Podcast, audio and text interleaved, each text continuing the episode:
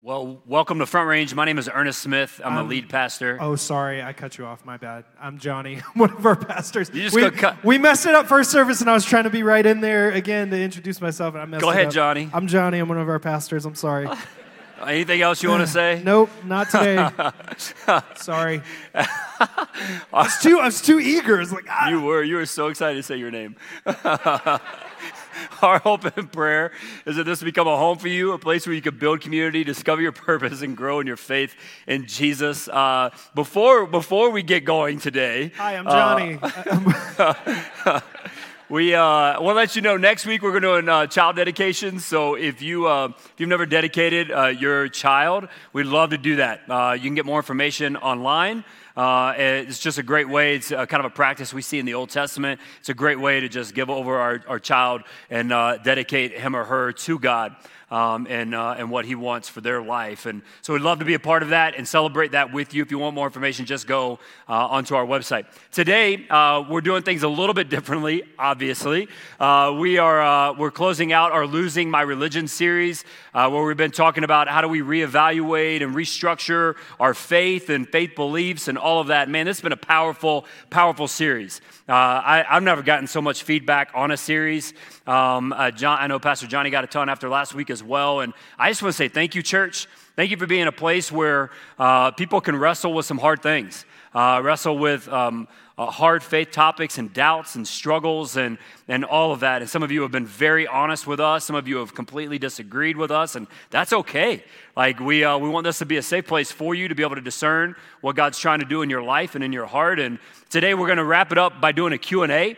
Um, and this q&a uh, there's a ton of questions that we've we said hey just text in questions or some of you guys responded on some uh, some social media posts that we did and uh, so we've got a bunch of questions that we're going to hit on there were a bunch of questions that were sent in last week or uh, last service and you can text in uh, questions anytime during the service we'll see them that's why we have our computers up here so we're not we'll just see them texting each other or anything on here. We're, we're, we actually have your questions ready to look at. That's so. right. That's right. So um, if you have questions, just put those out. A few questions we hit last service that we probably won't hit again this service. So if you want those questions, just go look, listen to uh, or watch last uh, service's um, uh, message. Uh, we talked about uh, somebody asked questions about aliens, uh, dinosaurs.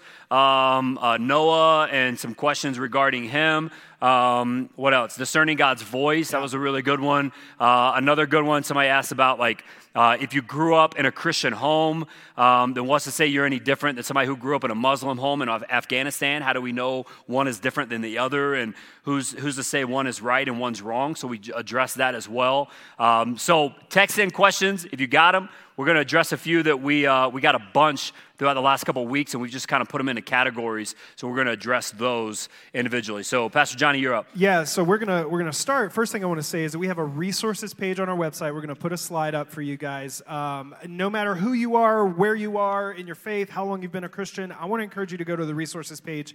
Um, if, number one, if you send a question in this morning and we can't get to it, I, I feel like there's probably going to be something that can help you on that page. Or even if you don't send a question in, I guarantee there's something on that page that will help you grow in your faith. So please go ahead and text that. Um, get the link to that page. Check it out. There's stuff for understanding the Bible, growing in your faith, very specific issues, things like that. So please check that out. Um, so the first question that I'm going to hit here uh, was asked why are there so many different views on Christianity and churches, and how do you find the right one, the right church? So um, the interesting thing about our faith is that we've been fighting and splitting since almost the beginning. Like, we've been arguing about theology and views on Jesus and all that stuff since right from the start. Um, early, I think in the third century or in the 300s, um, there was a, a major disagreement, a major church split over the deity of Jesus. Is Jesus God himself? Is he a part of the Trinity? Um, or is he a lesser God to God the Father? And there was a major argument about that. They had to address it at the Council of Nicaea. Um, it lasted for about 100 years, the folks who, who felt like Jesus was a lesser God. Um, and then it kind of died out. So, we, real, real early on, um, we were arguing about stuff. And then all throughout history, churches have been splitting and starting over um, some good things, some not so good things, like preferences and outright sin, or just theological differences or practical differences. Um, Henry VIII started the Church of England for two reasons. Number one, to establish the autonomy, the political autonomy of um, England, and side benefit, he could have the divorce that the Catholic Church wouldn't get him. So, not such a good reason to start a church, but he did. Um, and then I, I, Googled the other day, there's like 45,000 denominations around the globe right now. And that's not churches, that's denominations that oversee churches. There are a lot of different views. Many of them have been like, ah, we don't agree on the way that you do baptism, or we don't agree on this non essential issue.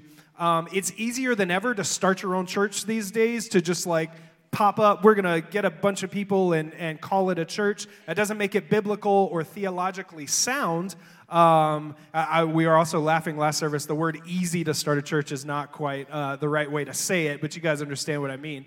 Um, so, how do you find the right one? What I would say to that is you need to learn essentials. What are the orthodox beliefs about Jesus, the Bible, salvation, faith in Christ? What are the essentials that have been the essentials for the length of our faith, the, the over 2,000 years that we've been trying to figure this thing out um, together. What are the essentials that we can agree on? And if you're checking out a church, what do they say about those things? Where do they land on some of these things? Um, and then I would say the, there's many, many different important things in finding a church. But I would say looking at their essentials and then figuring out if the fruit of the Spirit is evident in that church. If you can find a theologically sound church and then you look and go, man, are they exhibiting love, joy, peace, patience, kindness, all the way through um, the fruit of the Spirit we find in Galatians 5? If you can see that being lived out in the people, you've probably found a pretty good church that's theologically sound and they're actually exhibiting what, what Scripture tells us comes from the life of a follower of Jesus. If you can find those two things, then I think you can start uh, looking at the stuff that we, we tend to put at top priority, the more preferential, uh, do I like their worship style? All, do I like the way they do Bible studies or community groups? All those things that we tend to put as a top priority really don't need to be a top priority. Um, I've had some conversations with folks uh, throughout this series. They, they shared like they went to a church um, for years that they really didn't love the worship style um, and, and feel like they were necessarily getting stretched a lot in their faith, but their kids were plugged in and their kids were growing, and they made a choice to stay at this church because of what it was doing in their kids' lives. And they were growing and committed followers of Jesus, doing their own, their own work with him. And they stayed committed to a theologically sound church that they didn't necessarily feel like they fully loved, but it was doing something in their kids' lives. So I would say that we need to take the preferences and put them like third, fourth, fifth sometimes and look for doctrine, theology, fruit of the Spirit. Um, anything to add on that? I would just say that every church is like a family, and every family has issues. Uh, and every family has like a crazy uncle or crazy aunt or something like that. I'm the um, crazy uncle, just so you're. Just so apparently, yeah. Yes, uh, and so you give your family grace, uh, give give the church grace as well, and make it better. Like be a part, dive in, make it better. Yeah. All right, second question was about uh, miracles. Um, and do they really happen or are they just stories that were told? And uh, kind of like some of the big ones, this person was, uh, or these uh, people were referencing, like some of the ones you see in the Old Testament. Um, I didn't grow up in the church, so I didn't grow up learning all these like cool stories about Bible characters and whatnot. But I remember when I first came to Christ and I was told about this guy named Daniel uh, and he got thrown into a lion's den. I'm like, yo, tell me more about that story. Um, and it's kind of a crazy one, right? Like instead of bowing down to the king, king. Uh, he would only bow down to God, he would only worship God. So they throw him into a lion's den to basically be mauled to death. Uh, they come back the next day and he's alive, he's good to go. God shut up, uh, shut the mouths of the lions. And so just kind of a, a crazy miracle story. Do those still happen today? And I would say yes. Um, sometimes in big ways, and many, many times, God does miracles in smaller ways. Like I've seen people healed of cancer. I've seen people have their sight restored. I've seen like like my, my own personal journey. I, I had a disease for 19 years, and God completely healed me of it immediately. Just overnight. Uh, I was at a church and just said, God, take this, and boom, he took it. So I've seen it, I've experienced it, uh, but usually the miracles are a lot smaller. Uh, and they happen in, in, uh, in, everyday things. And I would say that if you're looking for a massive miracle, um, turn your attention to the today miracle. So, what God is doing. What is a miracle? A miracle is anything God chooses to do. So, whatever God chooses to do, it's a miracle. So, what is God choosing to do in your life today? Because before you get to Daniel in the lion's den, you have a whole lot of other miracles that God did in Daniel's life and that he was doing in that time period before you ever get to him being thrown into a lion's den and God shutting the mouths of lions. So, before you see the big miracle, you see all these small God sized or, or God, God miracles. Look for those. Ask God, say, God, today, show me a miracle you're doing in my life. Show me something that you're, some way that you're moving, and then give God the glory and the credit for that thing, even if it's small. Um, we had a, I had a buddy a month ago that came to me and said, Hey, man, I think I'm going to quit my job because uh, my boss, his boss is not a believer. He's a believer. Um, and he said uh, he's, he's asking me to do things that are, are not godly, that are not uh, biblical. And uh, I said, So what do you think you need to do? And he's like, Well, that's why I'm coming to you. Uh, I was like, All right, so let's talk through this. And um, come to find out, his boss is now putting these like crazy goals. He's a salesman, He's crazy goals on him, basically, so he won't meet him, so he can fire him. So he's just trying to, eh, you know, another way around, trying to get rid of, uh, of my buddy. And so I said, Well, what if, what if this is like a, a Daniel in the lion's den type of situation. Like, what if God wants you there and he's going to show up in a powerful way? So he stayed. He decided to stay with the company as, as of now. And he texted me last week and he said, Hey, man, so my goal was crazy. And he told me what the goal was. And I was like, I don't even know how you're going to do that. And he surpassed it by 30%. And it's just God doing, yeah, God just doing small things. Like no one would say, oh man, how was that lion? You know, like but that's exactly what happened. Like God showed a miracle, did a miracle in a powerful way just because of his faith. So God's doing miracles in your life. Ask God to show you today. Amen. Uh, another question we got is Is the Bible the literal, inerrant, infallible Word of God? Now, that's a lot of big words. Um, if you don't know what they mean or what we're talking about here, basically, we're, we're talking about the authenticity. Can we trust the Bible? Is the, is the Bible authentic um, and can we trust it? And to that, I would say emphatically yes. Um, many people have, have tried to come against the validity, the truthfulness of the Bible in the last couple hundred years. Um, most of the claims that I've seen have fallen short and have answers to them that we can find from uh, biblical scholars and, and, people who are doing the work in that area.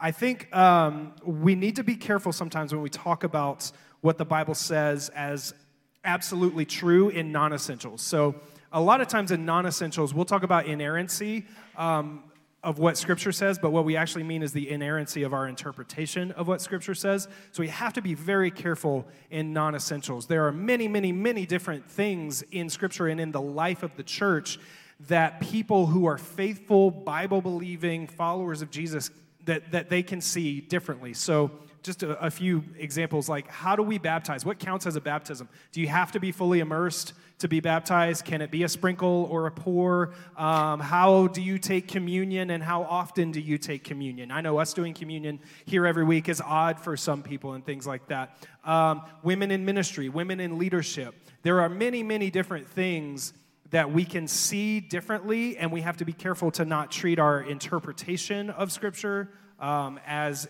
as the inerrant interpretation, um, especially in the non essentials. Now, again, back to the, the doctrine and the um, sound theology of a church, you've got to look at and do some study on what the church throughout history has believed and continues to believe about the essentials of our faith. Um, two recommendations I would give for this um, is number one, get yourself a good study Bible. I don't mean just a Bible um, that you've had since you were like six or whatever. I mean a good Bible that you can understand and that has commentary notes. Like I brought this one. You guys aren't going to be able to see it, but there's commentary notes down at the bottom of this. This is the um, Tony Evans Study Bible. Pastor Ernest gave it to me very graciously as a gift. He also has one. It's a really, really good Bible. Um, I also have an ESV study Bible. Um, this just helps you as you're reading scripture and praying for God to speak that you can go, I don't understand this. What does this guy say about it? What, what do these theologians say about what the scripture means? And you've got some very helpful answers right there at the bottom of the page that can help you. So get a, a good study Bible. Now, I actually have one right behind my computer here. Someone donated this to the church. Who does not have a good study Bible and wants one? Run up here if you don't have it. You guys are being real shy. Everyone in the room has a study Bible? Okay, there you go. There we Thank go. you. Thank you. There Thank we you. go.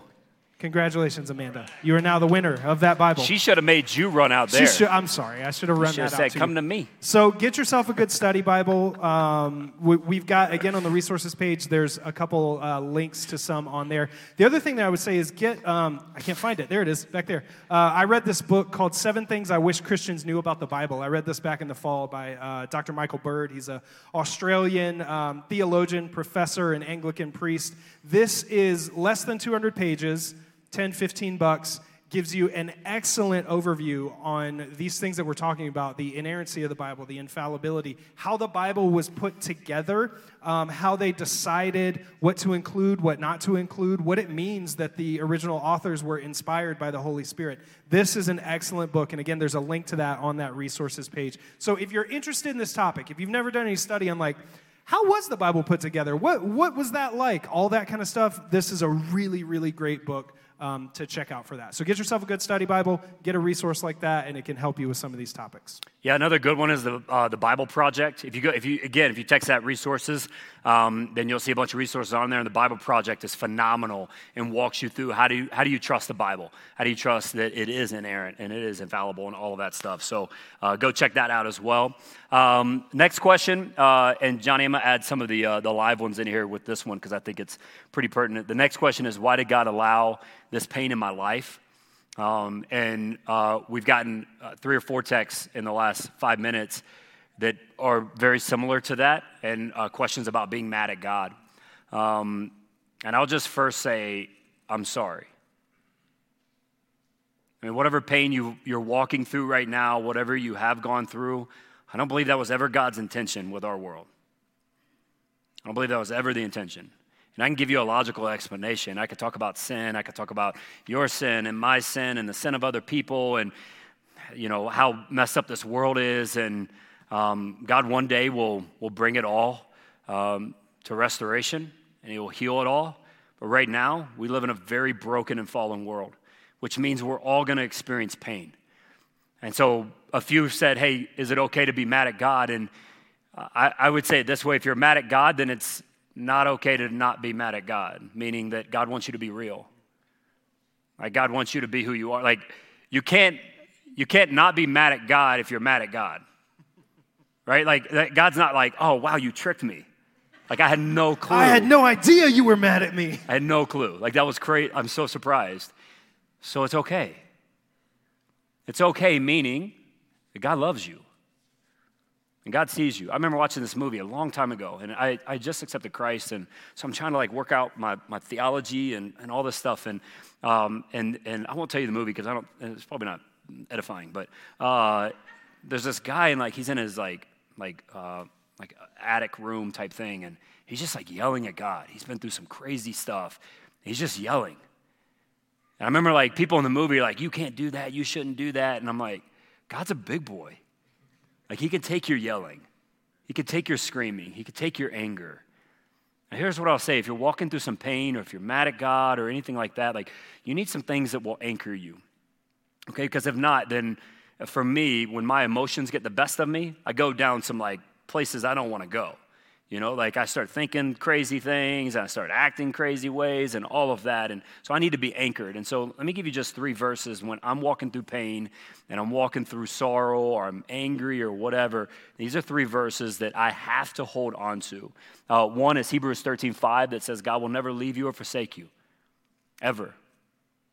No matter what you've done, no matter what you do, He'll never leave you or forsake you, even when everybody else does even when others walk away from you in your life. He will never. Now, it doesn't mean that you always feel him, it doesn't mean that you always hear him, it doesn't mean that you can always sense his presence, but I'll guarantee you he's right now walking through this situation with you. Why did it happen? Again, I can give you logical explanations, but that does no good when you're walking through pain and sorrow and hurt. 1 Peter 5 7 says, Cast all your anxiety on him because he cares for you. He cares. Like, you don't serve some God that's like uh, uh, up in heaven, just totally distant from you. Like, man, just get your act together. If you just get your act together, do the right things, then you'll have a good life and all of that. That's kind of like this, this fallacy of, uh, of, of, of faith belief is that if we just all do the right things, then good things should come Right? Like I hear that, I've heard that so many times over the years. Like, I do the right things, I believe in God. Why hasn't good stuff happened to me? Like, that's not how it works. God's not a vending machine. Like, faith's not a vending machine. So there's gonna be pain that comes out, there's gonna be, there's gonna be sorrow that happens. But cast your anxiety upon Him because He cares, even if it feels like in the moment He doesn't. Or if He did, then why didn't He stop this and all of that? he cares. And then lastly, Romans 8:28, God causes all things to work together for good for those who love him and are called according to his purpose. This is like one of my anchor verses. Like in everything in life, this verse I have to hold on to. That God causes all things to work together for good for those who love him and are called according to his purpose. What does that mean? It means that God in this in this trial, in this tribulation, in this pain, that God somehow will use it for good. How? I don't know. When? I don't know. I wish I could tell you. I wish there was like a, little extra part of that verse that was like, within three months, you'll see the good that God's going to cause. But it's not how that works. And I would say most of the time, Pastor Johnny might be saying for you, most of the time, the pain that I've walked through, it usually takes years. Sometimes maybe months, but usually it's years to go, oh, now I see God working. And I probably would have never chosen that pain, but I'll choose the outcome now whether because it led to growth for me or it led to ministry to others or whatever the case may be. And, but when you're in the midst of the pain, like, I mean, you probably can't see the good right now, but I got to hold on to it. I got to like anchor myself that good will come out of this. And I don't know when and I don't know how, but Lord God, I believe that you're with me. I believe that you care about me. So you're going to turn this thing into good some way, somehow. So I will trust that. So if you're walking through that right now, I'm sorry. The pain is real. The anger is real, so is your God. And He'll never leave you. He cares deeply about you. And He will, somehow, some way, at some time, make good out of it. I would also just add um, an emphasis on the value of community um, for all of us. I mean, we talk about community a lot. It's one of our values here as, as a church, but especially in those painful moments um, when, when we're dealing with all this junk and these, like, mad at God, all that kind of stuff. I get it. Um, I, would, I would just really encourage you to lean in on community, to surround yourself with people that you can be real with and say, I am so angry right now, and here's why. And I'm so frustrated, and I'm so sad about this. And, and have people around you that will not judge you and uh, can hear you out and can also say, I'm with you and I'm not going to give up on you and I'm going to help you. Um, that is such a huge thing for us in those painful moments. So um, if you have community around you, Open up, be honest, tell people when you're struggling, let them help you because we are the representation of Jesus on the earth. We are the body of Christ. This is what it's supposed to be like that we help each other, that we love one another um, in, in the darkest times and in the greatest times. Um, so let's, let's do some live ones here, Ernest. Um, one that we got, this will be real quick. Do you like In and Out? Yes. Uh, and if you're working at the new In and Out or managing or owning, I will take free food. so, no? Are you about to say no to this? I mean, okay, if you work there or manage it, yes. If not, it's okay. Get out of here. All right. Next question. Just because they have scripture on the cups doesn't Next, make it like amazing. Next question. Still, uh, still messed up my blessed, stomach. That food is blessed just like Chick fil A is. I blessed. waited for outside for two hours and it tasted like a better McDonald's. Oh my gosh. I'm about to lose my sanctification. Just saying. Oh, you're clapping? You thank people you, are clapping? Thank you, thank you, thank you. All right, okay. That's because they're uh, Whataburger people. Let's, yeah, Whataburgers, yeah. Whoa. You know what that that's says? That's a lot of Texas. A lot right of there. That's right a there. A lot of Texas. Wow. We have more uh, Texans than Californians, apparently, next, or louder.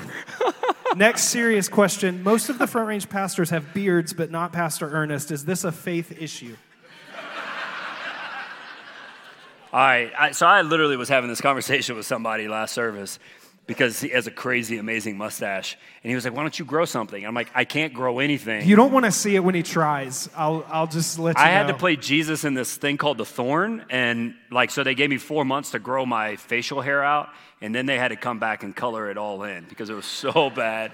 So that's, it is a spiritual issue, apparently. It's a, it's a faith issue. He doesn't believe enough. All right. So, actual actual real question, and I, I think it's a really good question. Uh, how do you know you're really saved, and can you lose your salvation? Um, I, I, I grew up in a legalistic church that was very much like, man, if you mess up, God is mad and you better watch out. And so I grew up with this fear um, as a young kid that if I if I wasn't right with God every moment of every day and I got hit by a car or something, I'd go to hell. Um, that's not the way it works. just to just to say that. Thank um, God. Thank the Lord. Right. Faith in Christ is a decision, it's a commitment, but it's also a walk. And so I, I, would, I would say, first of all, if you're even asking this question, I think you're okay. Um, I, I think you're fine. I think God has got you. Um, and, but, but losing your salvation is a very tricky issue because we don't see a person's heart. Um, all we can see is what they're doing, right? All we can see is fruit of the Spirit and how they're living their life. And the New Testament, Paul's letters, has a lot to say about fruit and living out our faith, serving, loving people. Um, so I try to back away from judging other people's faith um, and, and just think about my own and, and trusting in the Lord that He's got me. Um, and, and looking at other people with grace and compassion and thinking, I don't know their heart. I don't know where they're at with the Lord. Um, all I can judge is the fruit, and I hope that the fruit improves or whatever. Um, so I, I, don't know if you have anything to add on that. No, I think that's great. I, to me, um, when it comes to others and even myself, I just I just try to view myself and everybody else as like we're all on a journey, and we all need to grow. Um, but as it pertains to like losing your own salvation, for me personally, and this is you know debatable. And we're actually going to do a series on Ephesians that has uh, starting next week that has some of these uh, topics in there. Um, but the, the Bible talks about there's a book of life, and your name is written in it. And to me, that's written in blood, not in pencil. Uh, so I don't think that you can um, you can wipe that out. Yeah. Do you see any other ones in here you want to hit on? Um, that, there's a question that says, "How do I know that I love God?" And I think um, it's a really good question. To me, love is a commitment. Uh, that would be like, how do I know that I love my wife? I'm committed to her. Um, and it, each and every day, doesn't matter what she does, it doesn't matter what I do, doesn't matter the circumstances we're walking through. Uh, if I love her, I'm committed to her. So I would just ask the question, am I committed to God? Um, and there's a lot that goes along with that. So that's a, that's a heavy, heavy question. Um, uh, but I would just say, uh, do you have a commitment to Him? And if so, then uh, there, there probably shows some love there. And then I would, I would say, look at the fruit of the Spirit as well. Do you have that love, joy, peace, patience, kindness, gentleness, self control, something else, something else, faithfulness, goodness. There's nine yeah. of them. I, tried to memorize them the other day. If you, if you have all that, then, uh, then, then I think it's a pretty good indication. All right, so let me hit the last question here. Um, and just as a reminder as we wrap up, if we haven't gotten to yours, um, resources uh, is a good spot to go to and look for stuff there. And also, um, our community groups and our pastors, we're available. We're here. We love having these conversations. So if there's something that you're like, I'm, you didn't get to it and I need, I need an answer, let's sit down. Let's talk. Let's let's figure let's figure out how we can dig into God's word together. Um, so the last one that can we'll we hit, hit one more? Yes, Sorry. we'll hit one more. Go for it. Uh, so one says, and when I've gotten this one a couple times over the last uh, week or two, uh, what can I do when my spouse has lost uh, his or her religion? Um, man, what a um, what a powerful question. Shows your heart. Um, I would also say what a painful question um, because that's hard. It's hard to uh, walk through.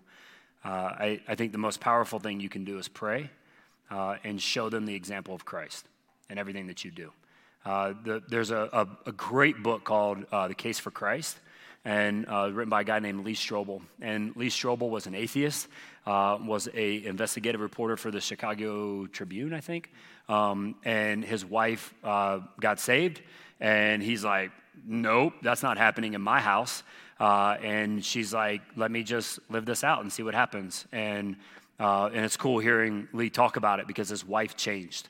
Uh, and his wife um, um, began displaying the fruit of the Spirit and began loving him and showing him grace and, and things like that. And he was like, I need to investigate this. So he started his own investigation, which led to him becoming a follower of Christ and then making millions off of that. I wish that would have been my story. Um, but uh, so if your spouse is there, then uh, prayer is your most powerful weapon. Again, we'll talk about that in the next series as well. Um, but also love them uh, by displaying the fruit of the Spirit in front of them as well. And then, man, if they're willing, like, let's have conversations. Like, I've met with a lot of dudes over the years that their spouse was like, Will you meet with my husband? I'm like, Does he want to meet? Um, And if so, man, we have that conversation. And I've, I've had the privilege of leading so many men to Christ in our church um, and in my the past ministry as well. And, um, and so if you're there, if that's where your husband's at, that's where your wife's at, and they're willing to have a conversation, and go back to what Pastor Johnny just said, we'd love to have that as pastors. we like, that's why we do ministries to help people come to faith in Christ and grow in that relationship. So.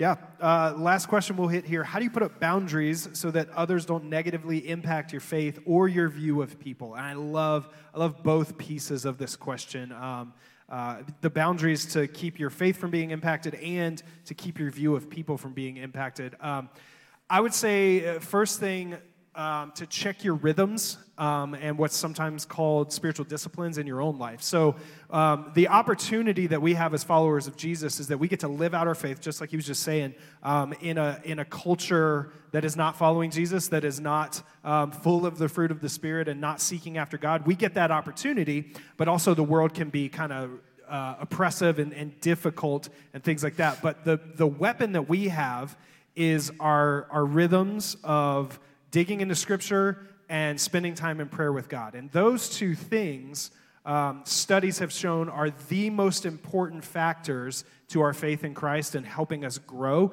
So I would say um, to create boundaries, those are the first boundaries for you in your own individual life. When and how am I digging into God's word? When and how am I digging into his presence in prayer? Um, setting those rhythms and those boundaries can then help you but it, it, helps you make decisions in your own life right like if you if you are committed to a certain time of the day to go pray or to read scripture that helps you make decisions around that and it creates those boundaries um, i would also say that you need a rhythm of deep inner examination in the presence of God to examine and to allow Him to speak into sin, um, past hurts and hangups and emotions and things that we've buried. And the reason I say this is not only does it help us in our faith in Christ and growing um, as, as followers of Jesus, it also helps us in our view of other people. So I say this as a self professed, critical, negative person. Some of the most impactful um, punch in the face moments that I've gotten from God in a graceful, loving way, by the way,